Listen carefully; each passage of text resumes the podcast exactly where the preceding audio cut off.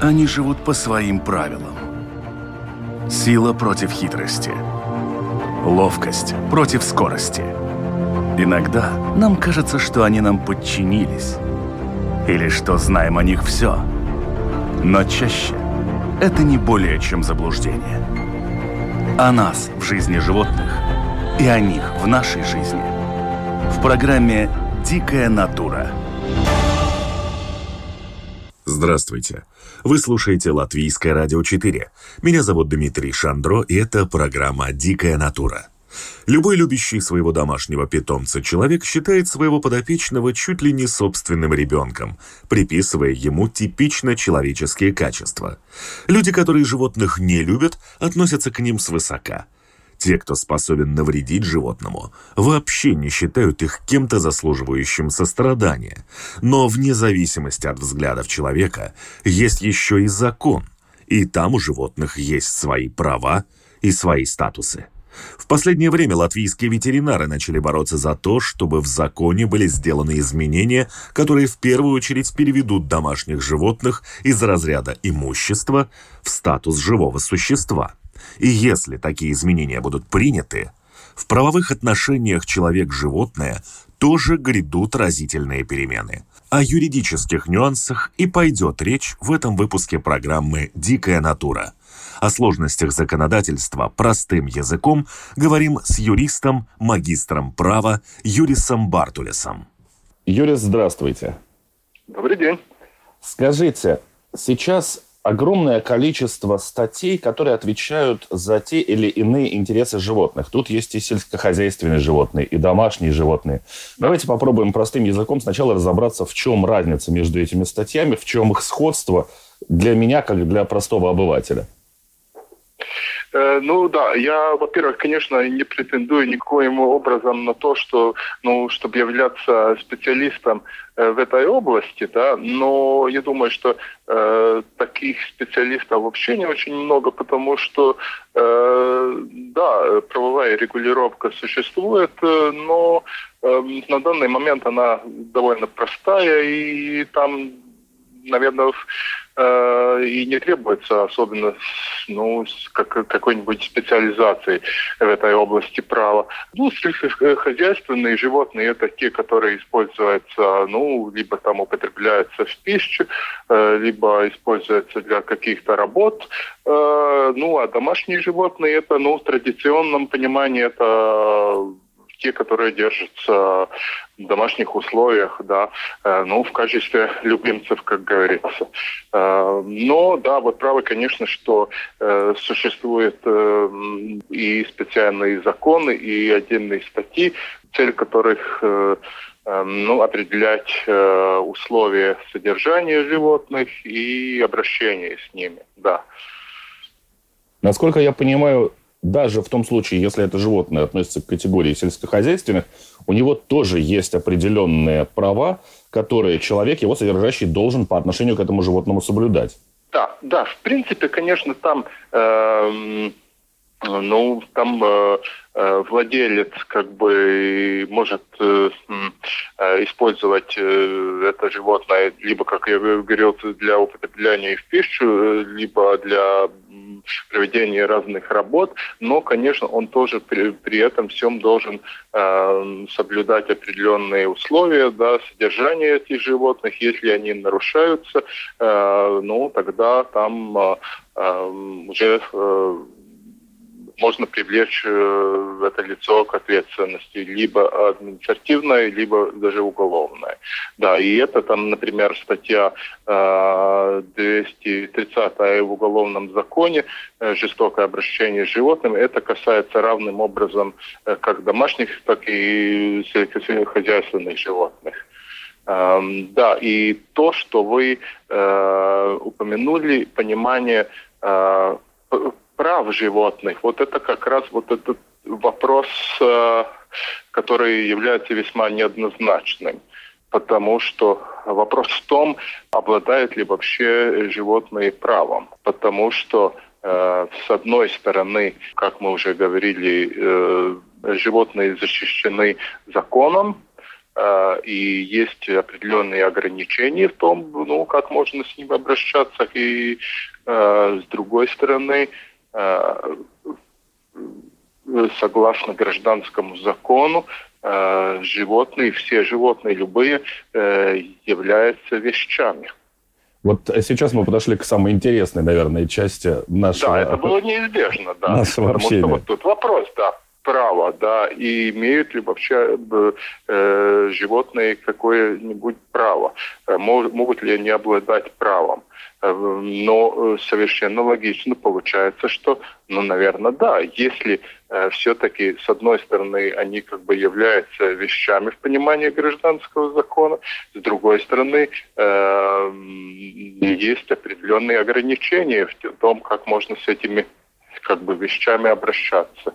А в отношении других вещей таких ограничений нет и в принципе, не, не могут быть. Если я купил там э, автомобиль, например, но э, сразу разобрал на части или там купил, э, я не знаю, какой-нибудь дорогой предмет и сразу выбросил на помойку, это мое право, да, как владельца. Э, в отношении животных там уже другое, да. Э, ну, значит, совершенно логично получается, что если такие ограничения и э, правовая регулировка существует, это все-таки животных нельзя считать вещами просто вот как, как любые другие вещи. Получается так, да. Но понимание э, прав животных это, конечно, понятие весьма э, неоднозначное. Потому что тут, как я уже говорил, сразу вопрос возникает, могут ли вообще животные обладать правом. И поэтому вообще понятие права животных является таким очень неоднозначным и весьма условным на данный момент во всем мире. Э, в некоторых университетах, например, в Соединенных Штатах Америки, даже читаются курсы по э, праву животных, но в некоторых нет.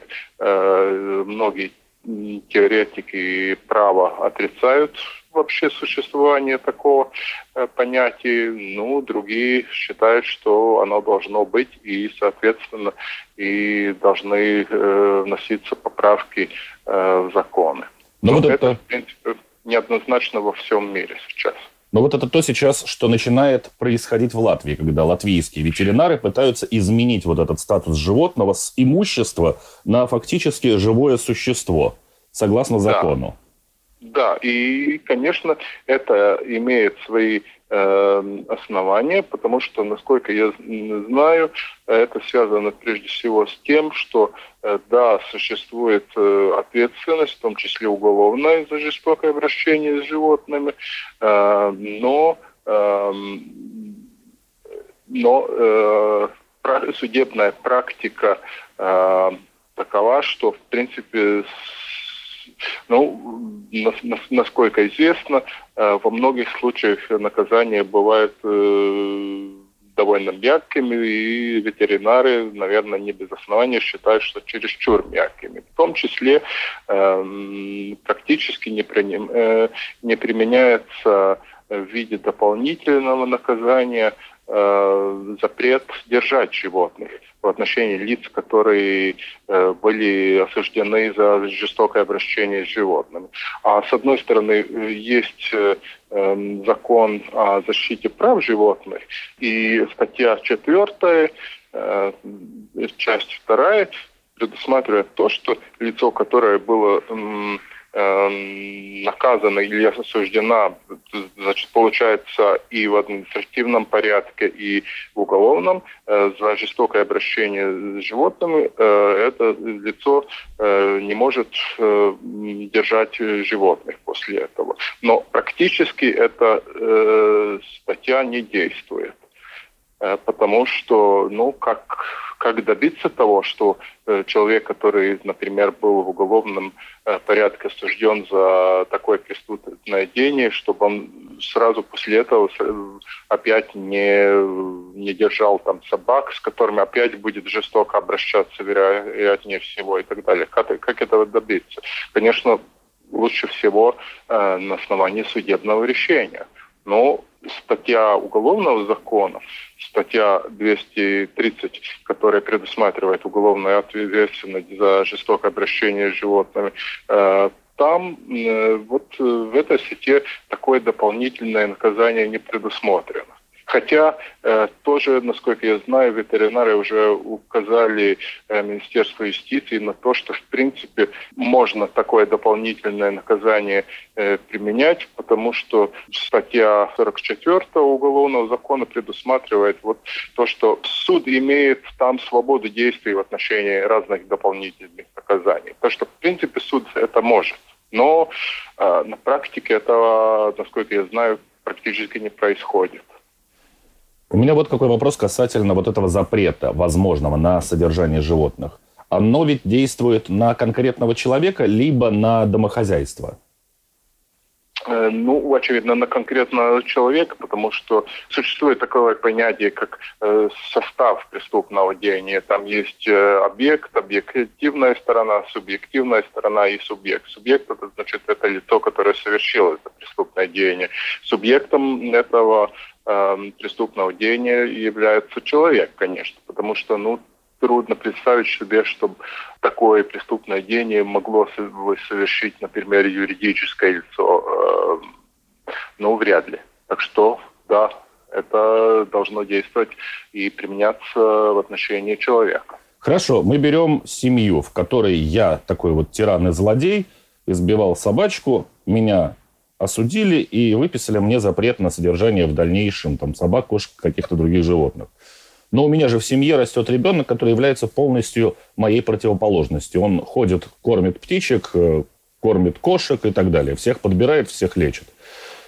Получается, живя со мной в одной этой квартире, на него этот запрет тоже будет действовать, потому что если он принесет животное себе, ну, по достижению, скажем так, 18-летия, потому что я думаю, что до достижения совершеннолетия все-таки я являюсь отвечающим за да, его поступки. Да, совершенно человеком. верно, совершенно верно, потому что э, ребенок до 18 лет э, не является дееспособным лицом, значит, там за него э, на основании э, права попечительства все решают родители. Да? Да. Но если по достижении 18 лет, это уже его ответственность, конечно. И если ему не, это не запрещено, тогда все вполне легально и законно, да. То есть животное все равно находится на той же самой территории, на которой живет тиран, получивший запрет на содержание животного. Да, это, конечно, может быть проблемой, но честно говоря, я не вижу вот таких решений, да, потому что, ну, если несколько человек совершеннолетних и дееспособных проживают там в одной квартире или в одном доме, тогда э, каждый пользуется своим правом и каждый выполняет свои обязанности, и э, разные запреты, например, на основании судебного решения э, или закона действуют в отношении одного конкретного лица. Вы упомянули, что животные сейчас э, являются имуществом человека. То есть, насколько я понимаю, при рассмотрении каких-то судебных дел, касающихся порчи моего имущества, вопрос упирается только в цену этого имущества? Э, в основном, да. Э, ну, тут, конечно, опять э, совершенно правы ветеринары, что необходимы определенные изменения в законах, скорее всего, нескольких законах, потому что, да, сейчас в основном это все определяет эта цена, это стоимость, ну и очевидно, это рыночная стоимость, что в отношении ну, домашних любимцев, конечно, ну, все-таки э, нельзя э, признать э, правильным. Э, ну да, и вообще это понятие вещи и так далее, э, ну это, по-моему, уже явно устарело.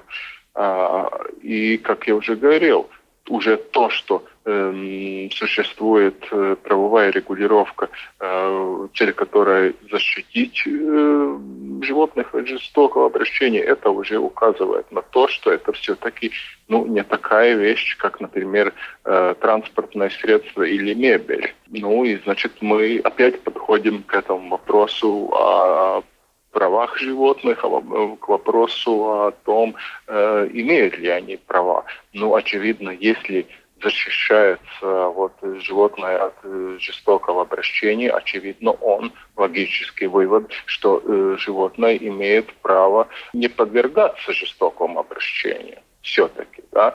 И э, существует э, в теории права два понятия э, де, правоспособность и дееспособность. Правоспособность – это э, способность обладать определенными правами и в отношении людей, конечно, и обязанностями. Э, и правоспособность э, человек приобретает уже при рождении. Да.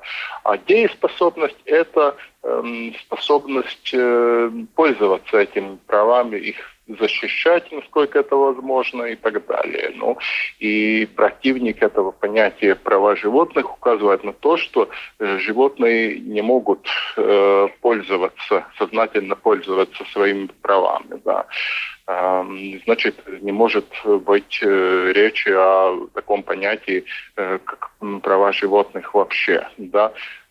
Ну, на это можно, конечно, возразить то, что и в некоторых ситуациях и человек – не может э, воспользоваться своими правами. Например, люди, у которых э, какие-то очень серьезные психические заболевания или люди, которые находятся в вегетативном состоянии, да, они тоже не могут своими правом, правами пользоваться, но это ни в коем случае не лишает, значит, они недееспособны фактически или юридически даже на основании судебного решения, но это ни, никоим образом не лишает их правоспособности. Э, так что я думаю, что в любом случае э, стоит и серьезно подумать э, законодателям э, о том, имеют ли животные э, правоспособность кажется, что все-таки об этом стоит подумать и, наверное, сделать соответствующие изменения в законах. Эм, потому что, ну, история знает случаи, когда, э, ну, например, в античном мире, да, что люди в случае когда не было спора о том, что это люди, люди официально, юридически тоже считались вещами. Например, э, в какой-то период в Древнем Риме э, в отношении рабов действовал принцип «servire sunt», что в переводе означает, что э, рабы являются вещами что, конечно, с сегодняшней точки зрения звучит совершенно дико, но тем не менее это было так, да. Эм, так что то, что на данный момент правовая регулировка такая, как она есть, это не означает, что это нельзя изменить. И я думаю, что уже то, что вот действует эта специальная э, защита в отношении животных, это уже подталкивает к мысли, что, значит, э, если такая защита определена законом, тогда, очевидно, у животных какие-то права есть. Потому что если они фактически просто же защищаются, да, можно сказать, это право животных на э, защиту от жестокого обращения. Фактически, значит, это такое право существует, очевидно. Вообще вот эта ситуация, когда одни прекрасные люди ловили где-то на отдаленных островах других прекрасных людей, и потом они становились их имуществом, закончились очень-очень давно. А с животными вот эта история, живое оно существо или это вещь, продолжается до сих пор. Мы живем уже, в общем-то, даже не в 20 веке. Почему это заняло столько времени? Да, трудно сказать. Ну, очевидно, продолжительное время это не считалось э, такой уж серьезной проблемой. Э, это не было приоритетным заданием э, законодателей уже серьезным прогрессом, наверное, считается то, что вообще в большинстве э, цивилизованных стран существует правовая регулировка, э, которая защищает животных от жестокого обращения. Ну и, э, наверное, считалось, что ну, это уже вполне достаточно. Хотя я должен сказать, что, насколько мне известно, в большинстве э, стран, э, так же, как и в Латвии, тоже животное считается э, вещами, имуществом да, э, но э, в то же время, конечно, существует в этих странах закон, который защищает животных. Да. Э, ну, одно из исключений, которое мне известно, это, например, Германия, где, если я не ошибаюсь, уже в 1980 девятом, по-моему, году были внесены изменения в гражданский кодекс. Это Германии Bürgerliches Gesetzbuch, статья 90А, которая сейчас предусматривает, там формулировка такая, что животные не являются вещами, и они защищаются с помощью специальных э, законов. А дальше там говорится, что э, в отношении животных действует Э, правовые нормы, которые регулируются эм, гражданско-правовое обращение вещей, э, насколько оно не ограничивается вот этим вышеупомянутым законом. То есть, с одной стороны, это можно понять, там э, животные могут быть объектом правовых сделок, покупать, продавать можно, да, но то же время вещами они не являются. Да, это, по-моему, уже серьезный шаг вперед, и, по крайней мере, о какой-то подобная формулировка, э, конечно, уже пора э, латвийским законодателям задуматься. У нас еще вот какой момент э, есть. Вы говорите о том, что люди, которые там находятся в каком-то состоянии, которое не позволяет им, скажем, представлять самих себя и отстаивать свои права, у них есть такой человек, как опекун, который вот эти все правовые вопросы, он принимает да. на себя. Будь то родитель э, у ребенка, который не достиг определенного возраста, будь то люди с какими-то заболеваниями или в каких-то состояниях, да. которые их... Да, и в таком случае, там, если ограничивается на этом основании э, дееспособность человека, тогда тоже назначается опекун, да, да. Может быть, тогда есть смысл внести и такую статью в закон о защите прав животных, когда я, покупая себе питомца, становлюсь, по сути, его опекуном. Ну, фактически это так и есть и на данный момент. Фактически это, ну, не хочу сравнивать, но все-таки это э, что-то подобное. Да, вот мы говорили о, э, о детях, да, что детьми считаются э, лица, не, не достигшие 18 лет, э, что э, родители, если они, конечно, не лишены э, прав попечительства, тогда родители являются естественными опекунами ребенка на основании права э, попечительства. Да, и тогда можно сказать, что вот э, человек, который приобрел э, животное, он тоже, ну, как бы опекуном является, да, на этом основании. На основании права имущества, да, скорее всего. Если этот статус животного будет с имущества изменен на живое существо, можно ли будет привлечь к ответственности вот этого опекуна за то, что он не выполняет свои обязанности уже значительно по более строгим статьям? Да, вообще-то то, что э, животные являются живыми существами, это как бы не оспаривается. Э, просто согласно той правовой регулировке, которая в силе действует на данный момент, это не исключается то, что вот э, э, живые существа э, могут быть э, правовым объектом, не, не субъектом. Да?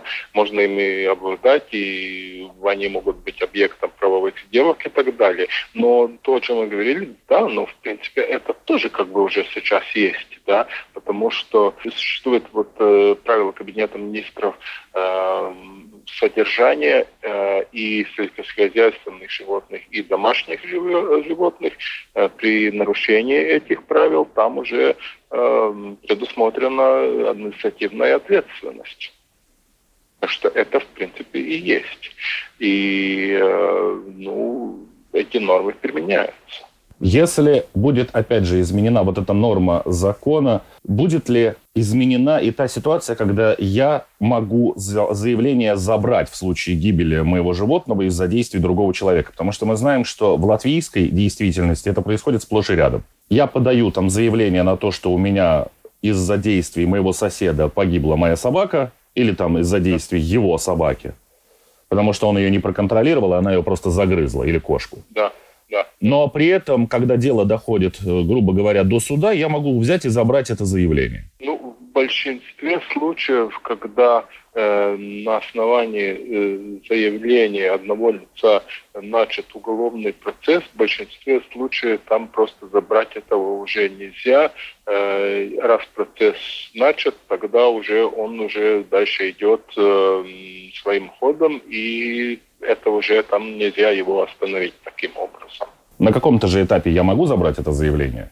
Или решать, подавать его или не подавать? Э, решать это, конечно, можно, но в любом случае, если уголовный процесс начат, тогда уже э, в большинстве вообще случаев, э, когда начат уголовный процесс, просто вот забрать уже ничего нельзя, и нельзя таким образом остановить этот процесс. Дальше это уже компетенции полиции, тогда прокуратуры, суда и так далее. И потому что вообще-то объектом эм, э, преступных деяний является в том числе не только там э, интересы отдельных э, частных лиц, физических или юридических, но объектом преступных деяний, то есть являются э, и государственные интересы, которые задеты, потому что фактически э, можно сказать, что любое преступное деяние совершенное задевает какие-то государственные интересы там в отношении поддержания порядка и так далее, каких-то там э, общепринятых норм, ну и тому подобное. А почему вообще такие мягкие приговоры? То есть вот все ситуации, которые в Латвии доходили до суда, они как-то заканчивались какими-то совершенно смехотворными взысканиями. Ну, да, ну, это, конечно, во многих странах там это намного жестче, в том, тех же Соединенных Штатах. Э, ну, может быть... Э, ну, дело в том еще, что, э, например, э, много, многое, наверное, зависит от, от того, как... Э, Эм, нормы закона истолковываются, да, и там э, очень серьезный такой вес имеет э, так называемая юдикатура, то есть э, практика э, вышестоящих судебных инстанций, в основном Верховного суда, э, и тогда э, нижестоящие инстанции там руководствуются вот этой практикой Верховного суда. Но, э, насколько я знаю, в делах э, о жестоком обращении животных, так фактически такой судебной практики Верховного суда фактически нет. А это, наверное, означает то, что обычно эти дела до э, высшей судебной инстанции не доходят. И это, наверное, может быть объяснено в том числе в том, что наказания на самом деле мягкие. Ну и если человек получил такое э, мягкое наказание, он, конечно, сам не будет ничего обжаловать. И решение вступает в силу, и до Верховного суда там такое дело не доходит. Да. Ну, там, конечно, прокуратура может подать протест, но, очевидно, они тоже довольствуются тем, что, ну, дело рассмотрено, наказание есть, и все. Э, и, может быть, э, на самом деле, э, вот то, что если несут изменения в законах, да, которые установлено, что вот животные не являются вещами, это с одной стороны, как бы может, звучит так, ну, немножко чисто символически, с другой стороны, это может как-то э, заставить нас и в том числе и судей задуматься об этом. Так что это может сыграть свою очень положительную роль э, в этом отношении. А где гарантия того, что при изменении вот этого закона он будет применяться, учитывая, что существующее законодательство, каким бы оно там ни было куцем, его стараются не применять. То есть я на самом деле очень мало слышал, чтобы статья «Жестокое обращение с животным» была как вынесение некого вердикта в каком-то деле. То есть в основном значительно более мягкими критериями оперируют. Ну, там, конечно, есть определенные э, рамки, да, э, там часть первая, там, там могут э, наказать лишением свободы сроком до трех лет или там краткосрочным лишением свободы виде там принудительной работы или штраф, э, надзор пробации. Эм, ну и статья вторая там, если это там совершено в присутствии э, несовершеннолетних или в общественном месте, там уже немножко жестче, до пяти лет и так далее. Но до пяти, до трех лет это значит, что может быть и там год или полгода, или вообще штрафы принудительной работы. Значит, э, наверное, стоит подумать о том, что эту ответственность ужесточить и, может быть, э, определить не только э, вот это максимальное наказание, но и минимальное сроком от одного года до трех лет, например, да, что уже тогда ограничивает свободу действий э, суда. Например, об этом, наверное, стоило бы подумать. Ну и обязательно о том, о чем сейчас просит э, общество ветеринаров, э, что запрет держать животных в качестве дополнительного наказания, это уже включить в текст нормы уголовного закона. Но ведь, как вы говорили, можно уже сейчас запретить держать животное. Да, можно, но, но, но сейчас можно, но суд не обязан такое э, дополнительное наказание э, назначать. И, как мы видим, обычно и не назначают. Если это будет уже прямым текстом в этой статье, ну, тогда уже суд будет вынужден это делать. Наверное, стоит такие изменения внести. Ну, очевидно, чтобы что-то изменилось в мышлении, э, ну, сначала нужно как-то там э, это, это сказать прямым текстом уже вот буквы закона.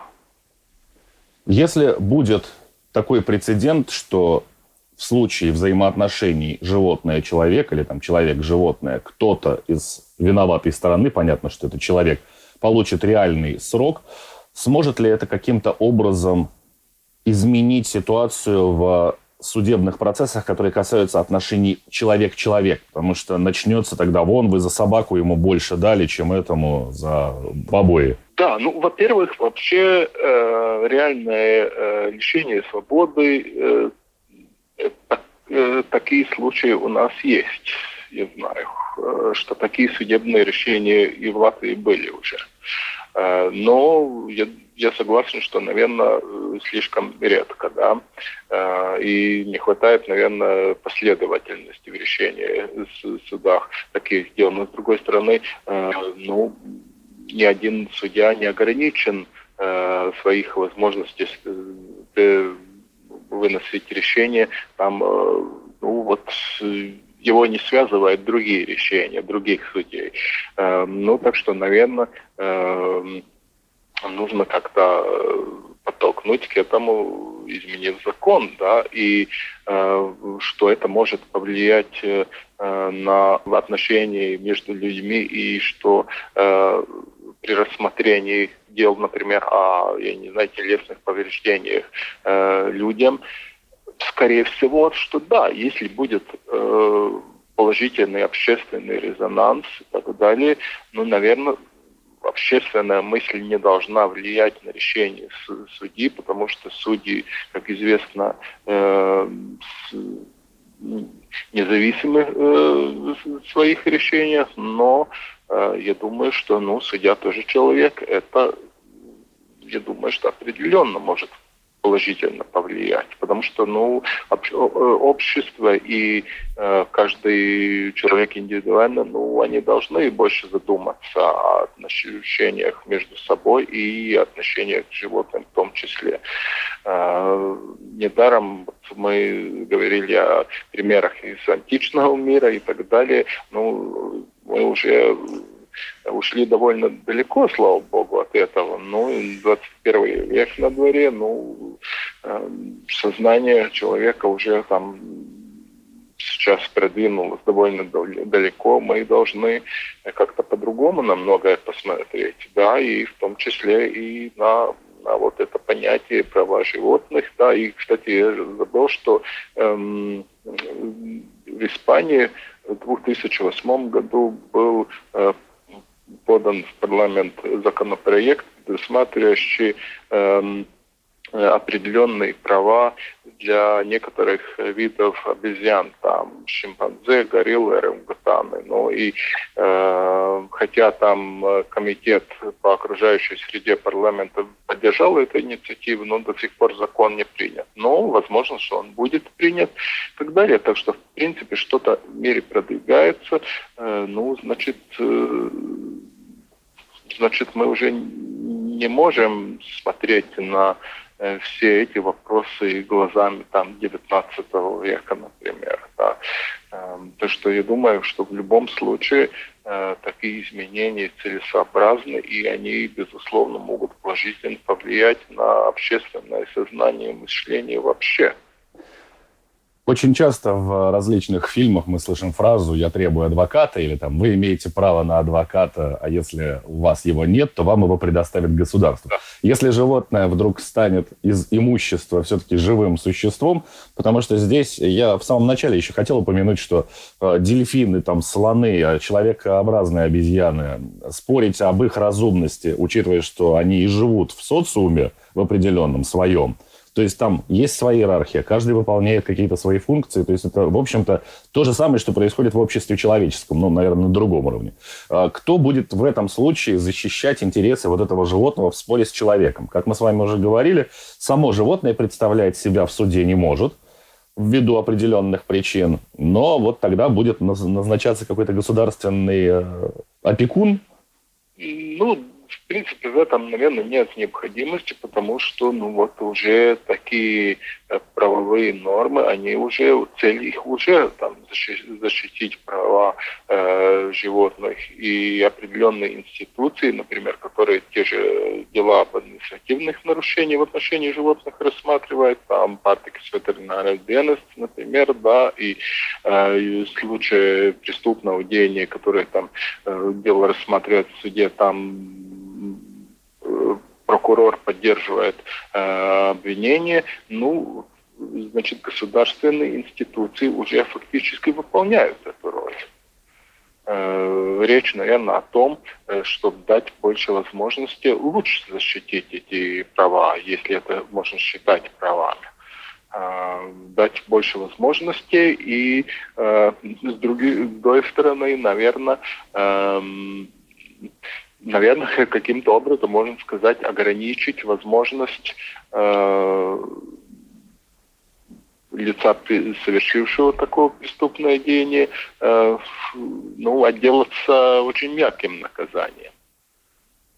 Если мы все-таки вернемся вот к этому разделению между имуществом и живым существом, что фактически поменяется для конкретного животного в случае принятия вот изменения этого статуса? Его права каким-то образом станут шире, или обязанности хозяина, назовем это так, по отношению к нему станут просто более четко регулированы, и за невыполнение вот этих обязательств перед своим домашним любимцем будут более строгие наказания?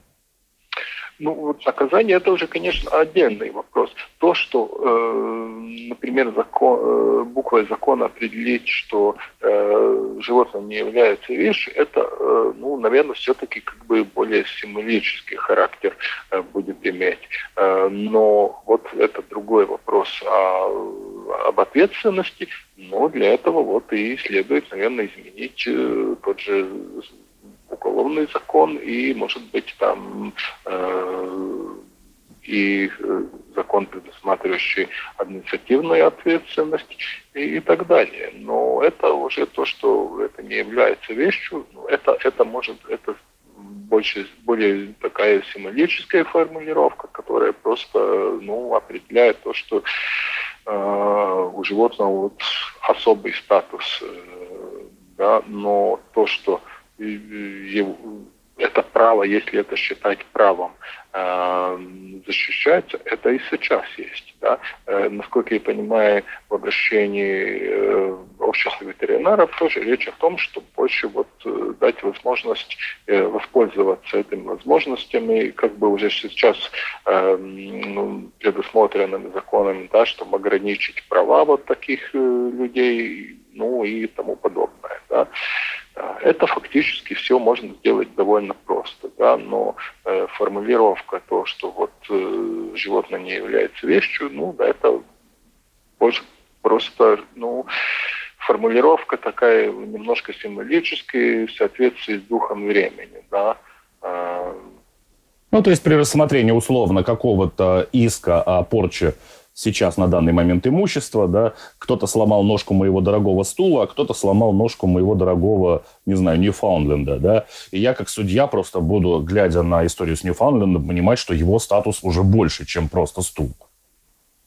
Э, да, и в принципе, ну, там, наверное, нужно тоже подумать о, о может быть, каких-то изменениях. И, например, в таком случае и немножко предусмотреть другие принципы, как определяется размер компенсации. Там уже, наверное, не исходя из рыночной стоимости, но из каких-то уже других соображений. Да, это все должно сопутствоваться, наверное, таким изменениям тоже. Да. А, но, да, это в первую очередь, наверное, что, вообще, чтобы чтобы общество приняло вот такое, потому что, ну, я думаю, что многие, как вы тоже уже говорили, да, многие э, будут думать и говорить о том, что вот, ну да, почему вот сейчас является как бы приоритетными там вопросы, связанные с животным. Вот посмотрите, сколько там э, людей э, пострадали от преступных деяний. Ну, просто это, наверное, как-то может дать импульс, чтобы задуматься сообщество о том, что мы не должны забывать и животных. Если целью э, государства и общества будет э, добиться более справедливого, более гуманного обращения с животными, тогда уже логично, что э, все поймут, что и это касается взаимоотношений между. Эм, так что думаю, что да, это, это необходимо. Что ж, огромное спасибо, Юрий, за ваш рассказ. Спасибо вам что радиослушателям что вы тоже. Да. такую тему важную. Да. Всего вам доброго. До свидания. Да, да. Всего доброго.